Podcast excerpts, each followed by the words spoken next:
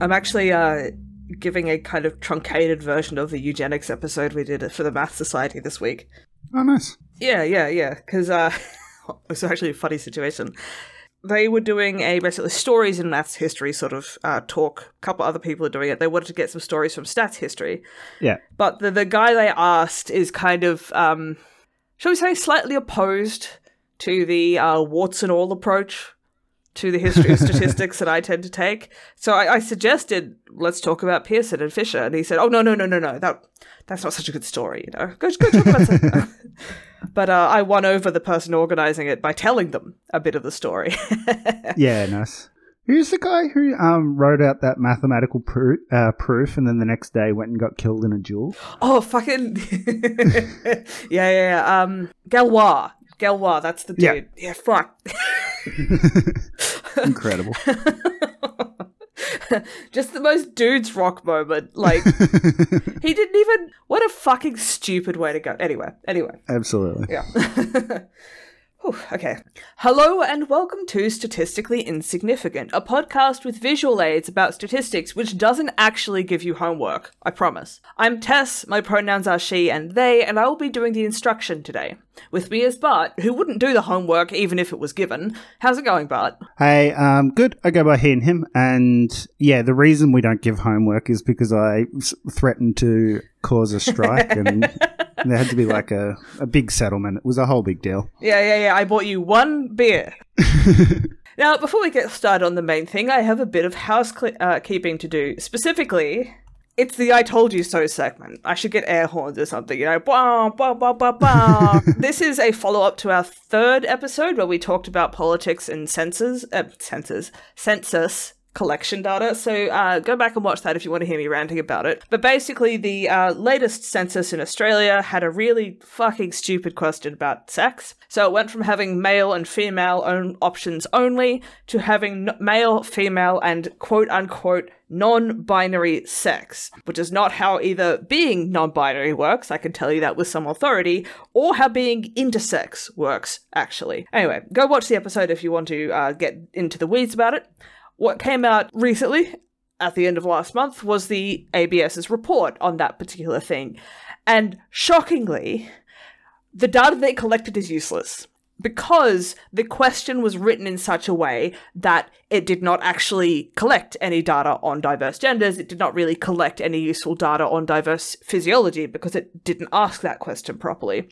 The ABS knew it would be shit. They were basically forced into using that particular question structure by the government at the time, which was a deliberate effort to stymie the attempt to get good data on people with diverse genders and sexualities in Australia, because the government at the time was the more conservative government, shall we say. So uh, they were viscerally opposed to the idea. Some of the worst people in Australia have, of course, come out, ignored the part where this didn't give you any useful data, and said that, ah, oh, well, this just means that because such a small percentage of the population actually ticked that box, that means that this is a population you don't have to care about. So 43,000 ish people did actually tick the box for the non binary sex, which is about 0.17% of the whole Australian population recorded in the census. Mark Latham, for example, came out and said that, oh, this means that all the people shouting about trans rights or you know, protecting people from his bullshit and transphobia and everything are just like a tiny minority of people who can be ignored. This is, in fact, direct contradiction of what the ABS says about how this data can be used, and even if only that many people were actually non binary, 43,000 people is quite a lot. That's bigger than a lot of countries. It's bigger than a number of cities in Australia. And, like, those 43,000 people still fucking deserve to have their lives and their safety and their experience acknowledged and recognized and live full, full existences. On the other hand, though, I don't think we should care about the city of Wagga Wagga. I mean, I mean, look, about, I could, I could it's pick about a, the same number. I could pick, I can pick a couple of suburbs of Sydney that I would, you know. anyway, fuck transphobes. Anyone trying to use this data to argue against trans rights should meet me in the dojo of ideas. The main content of the episode today is one of the many difficulties in doing science, and a limitation on what stats can be used for missing causal variables. What I mean by that is if you have two things that happen together, let's call them A and B. So these are uh, variables we're observing. And you propose that A causes B, so changes in A cause changes in B. This is one possible explanation for why you see A and B occurring together. The other possible explanation is that B causes A, or there might be something that you haven't observed, let's call it C, which causes both A and B. Arguably, these two here are your missing variables, right? In the first one, you have the direction of causality backwards. In the second one, C causing both A and B, you don't know C. You don't understand that it's there. If you don't know that C is there, you can't use it as an explanation of what's causing A and B. This can be really hard to deal with, particularly in circumstances where you can't control the environment, so you have to rely on observational studies. If you can control something and do a controlled experiment, you can actually make a um, much stronger argument for what direction the causal relationship goes, because you are making the changes in one of the variables and seeing what happens in the other. There are some situations in which you can use observational data to argue for a causal relationship, but it's much harder. You need shitloads more data to do it. A lot of this also comes down to the explanation that you, as the person doing the research, gives to what is going on. And that's kind of what we're going to focus on today. Missing variables are something that statistics can't really detect because stats doesn't see causal relationships. What I mean by that is causation is something that is brought as a human explanation to the behavior in data. It is not something that emerges from a statistical analysis. What stats can measure is co occurrence and correlation. So, co occurrence is when two or more things tend to happen together. It's generally used in the context of categorical or qualitative things. For example, the chi squared test for independence that we've talked about a few times see our episode on statistical relationships for more on that, is a test of whether there is a tendency for two different variables to have certain values more or less often with respect to each other. We can look at relative occurrence too. For example, if one group of people has a much higher rate of a medical issue than another group, there may be a reason for this that is worth investigating. We discussed that sort of thing in our episode on risk for pregnancy complications. Correlation requires ordering in both variables, in fact, you need to be able to say that one thing is bigger or smaller than another, even if you can't measure how much. You could say that one group of athletes with a particular trainer has a tendency to get higher results in races, as in they win more often, they place more often than another group of people with another trainer that doesn't actually necessarily tell you that the first group always runs faster in every single race than the second group. It's an ordering on the outcomes. Correlation measures the tendency of two variables to increase or decrease together or for one to increase as the other decreases, and vice versa. We had a discussion of linear correlation in episode 23, but straight lines aren't the only relationship that exists. For example, wealth is associated with longer lifespan, but the relationship isn't a straight line because then someone like Jeff Bezos would be living for hundreds or thousands of years, basically. I mean, I think that's the plan. Yeah, but human physiology hopefully gets in the way of that. That's not actionable. That's not actionable.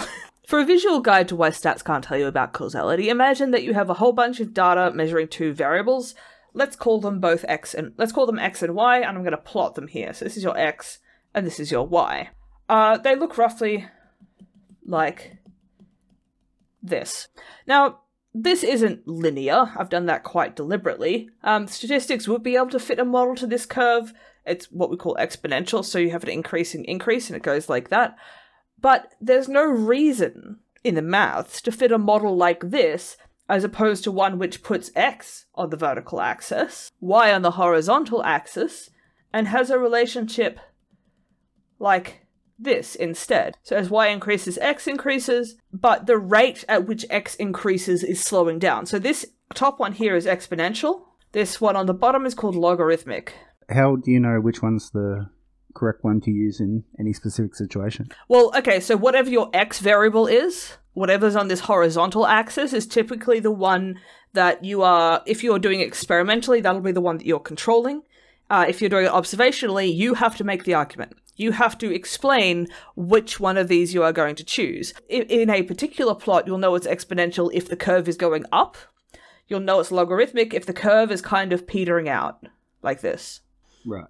To get from one to the other, I've flipped around a diagonal line, right? So if I flip the axes, I get the plot underneath.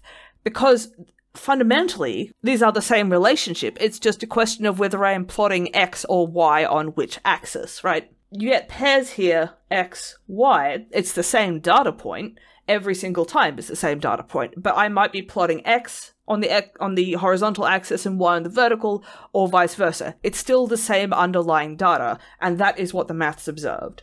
I'm lying a little bit here because there are some functions which can't be easily uh, reversed that way. So, for example, if I have something that looks like this, so I've just drawn a parabola for those who are doing this audio only.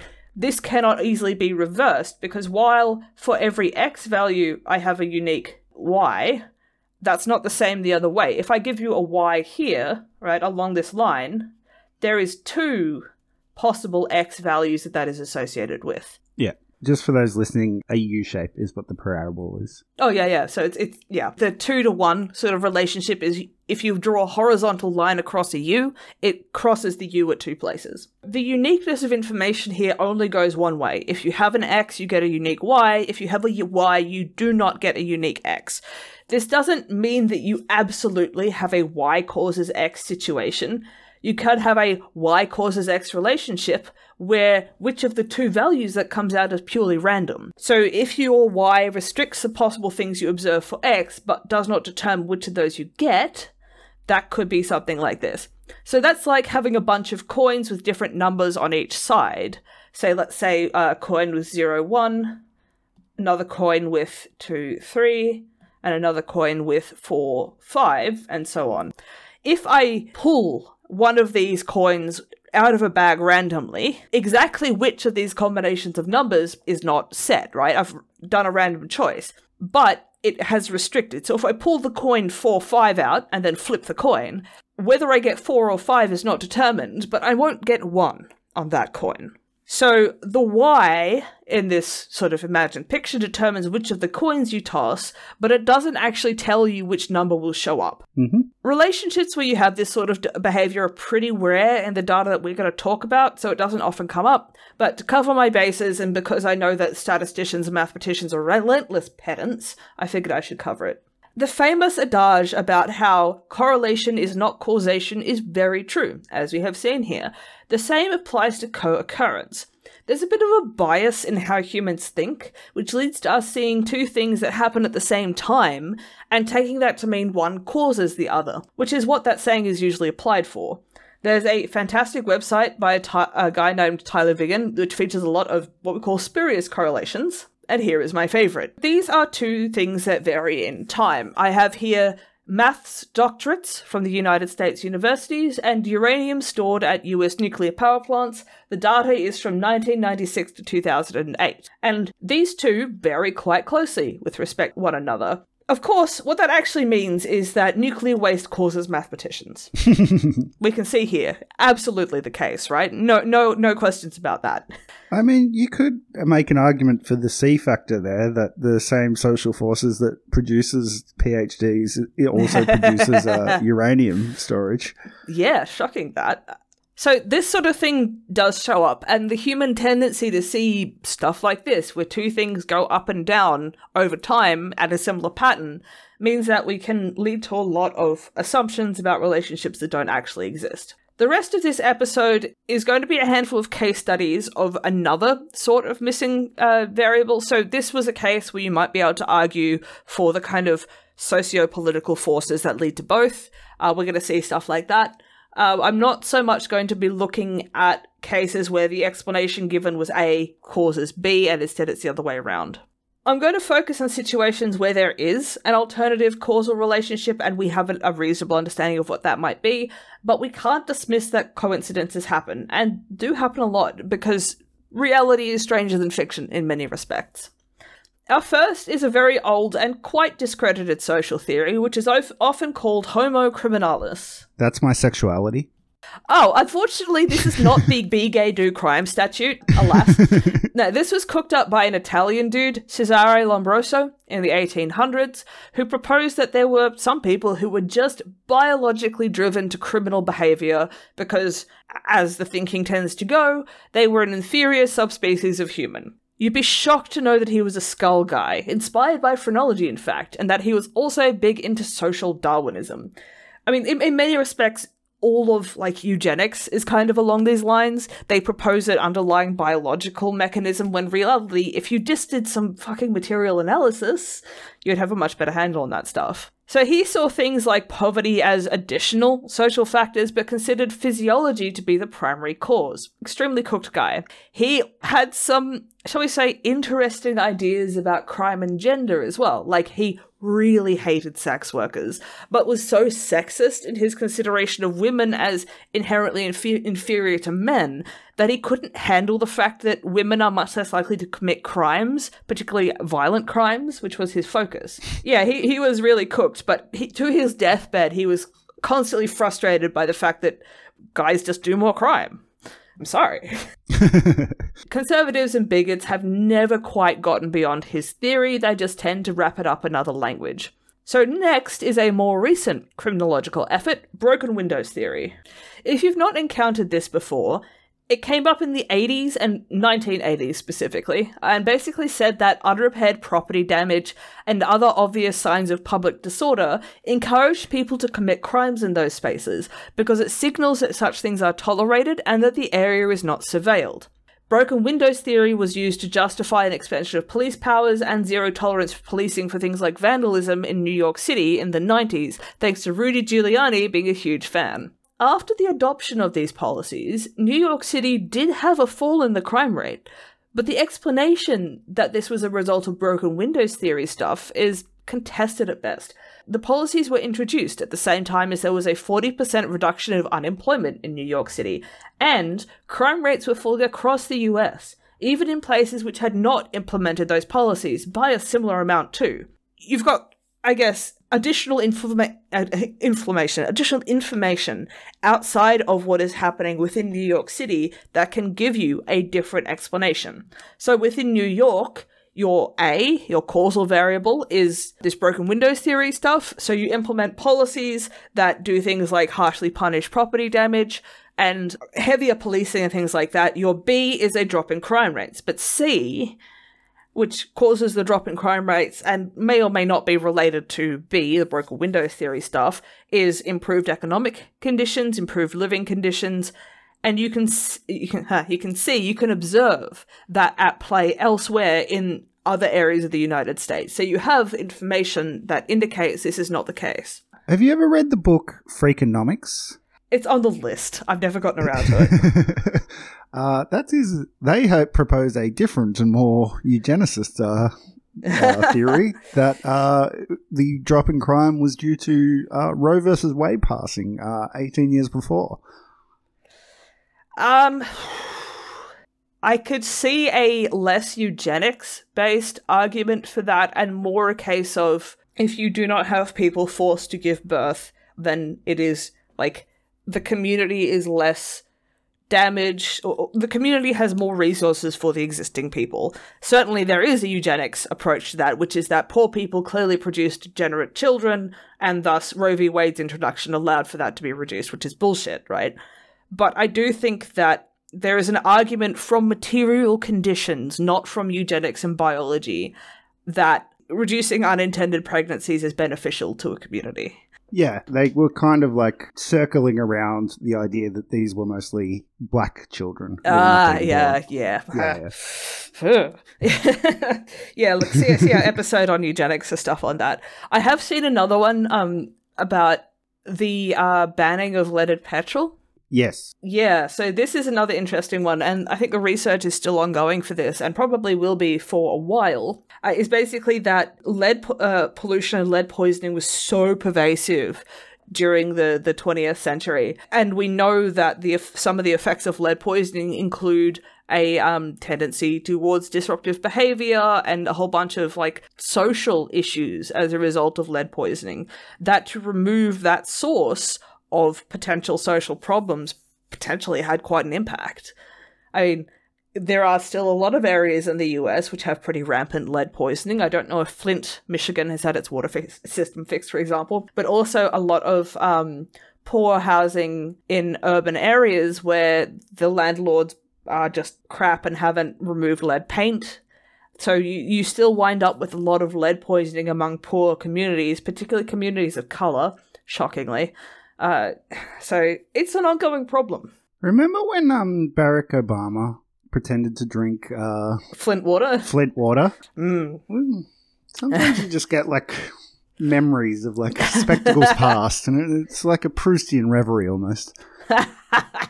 There were actually some controlled experiments in implementing those policies in the Netherlands, so they did show some effect. What they did was that they um, took some uh, areas where there was like large instances of graffiti and property damage, whatever, started fixing it consistently, and the crime in those areas did drop. In other areas where this wasn't done, the the crime did not drop. But that's a radically different sort of policing environment and social environment to the United States so I don't think that you can say, "Oh, it worked in these things in the in the Netherlands, so we can necessarily transfer it to the United States," because you've got a whole bunch of other stuff like pot is legal in the Netherlands, so you don't have people being sent to prison for dealing pot or having pot on them, and everything else makes it radically different there. Generally, the criticism of this theory is that it assigns a causal relationship between a symptom of the underlying issue. Property damage doesn't get fixed because an area doesn't have the resources or institutions to address it. That is aligned with another symptom, which is higher rates of crime. So, in aligning those two kind of symptoms of an underlying problem, material conditions again, baby, then you have a missing variable in play. Second last, and a quick one because I've bitched about it a bunch in the past, the infamous marshmallow test. This was a psychology experiment originally published in 1990, which had young kids sit in a room with a marshmallow in front of them. The kids were told that if they waited for the researcher to come back without eating the marshmallow, they would get a second one. If and how long until the kids ate the marshmallow was the observed data, and later achievement uh, like in school or economic achievement later on, was kind of the uh, outcome, if you will. The authors claimed that the marshmallow test indicated an ability to anticipate future rewards and to be patient in anticipation of them. Shockingly, when later studies went back and took things like wealth and home situation into account, the effect basically disappeared.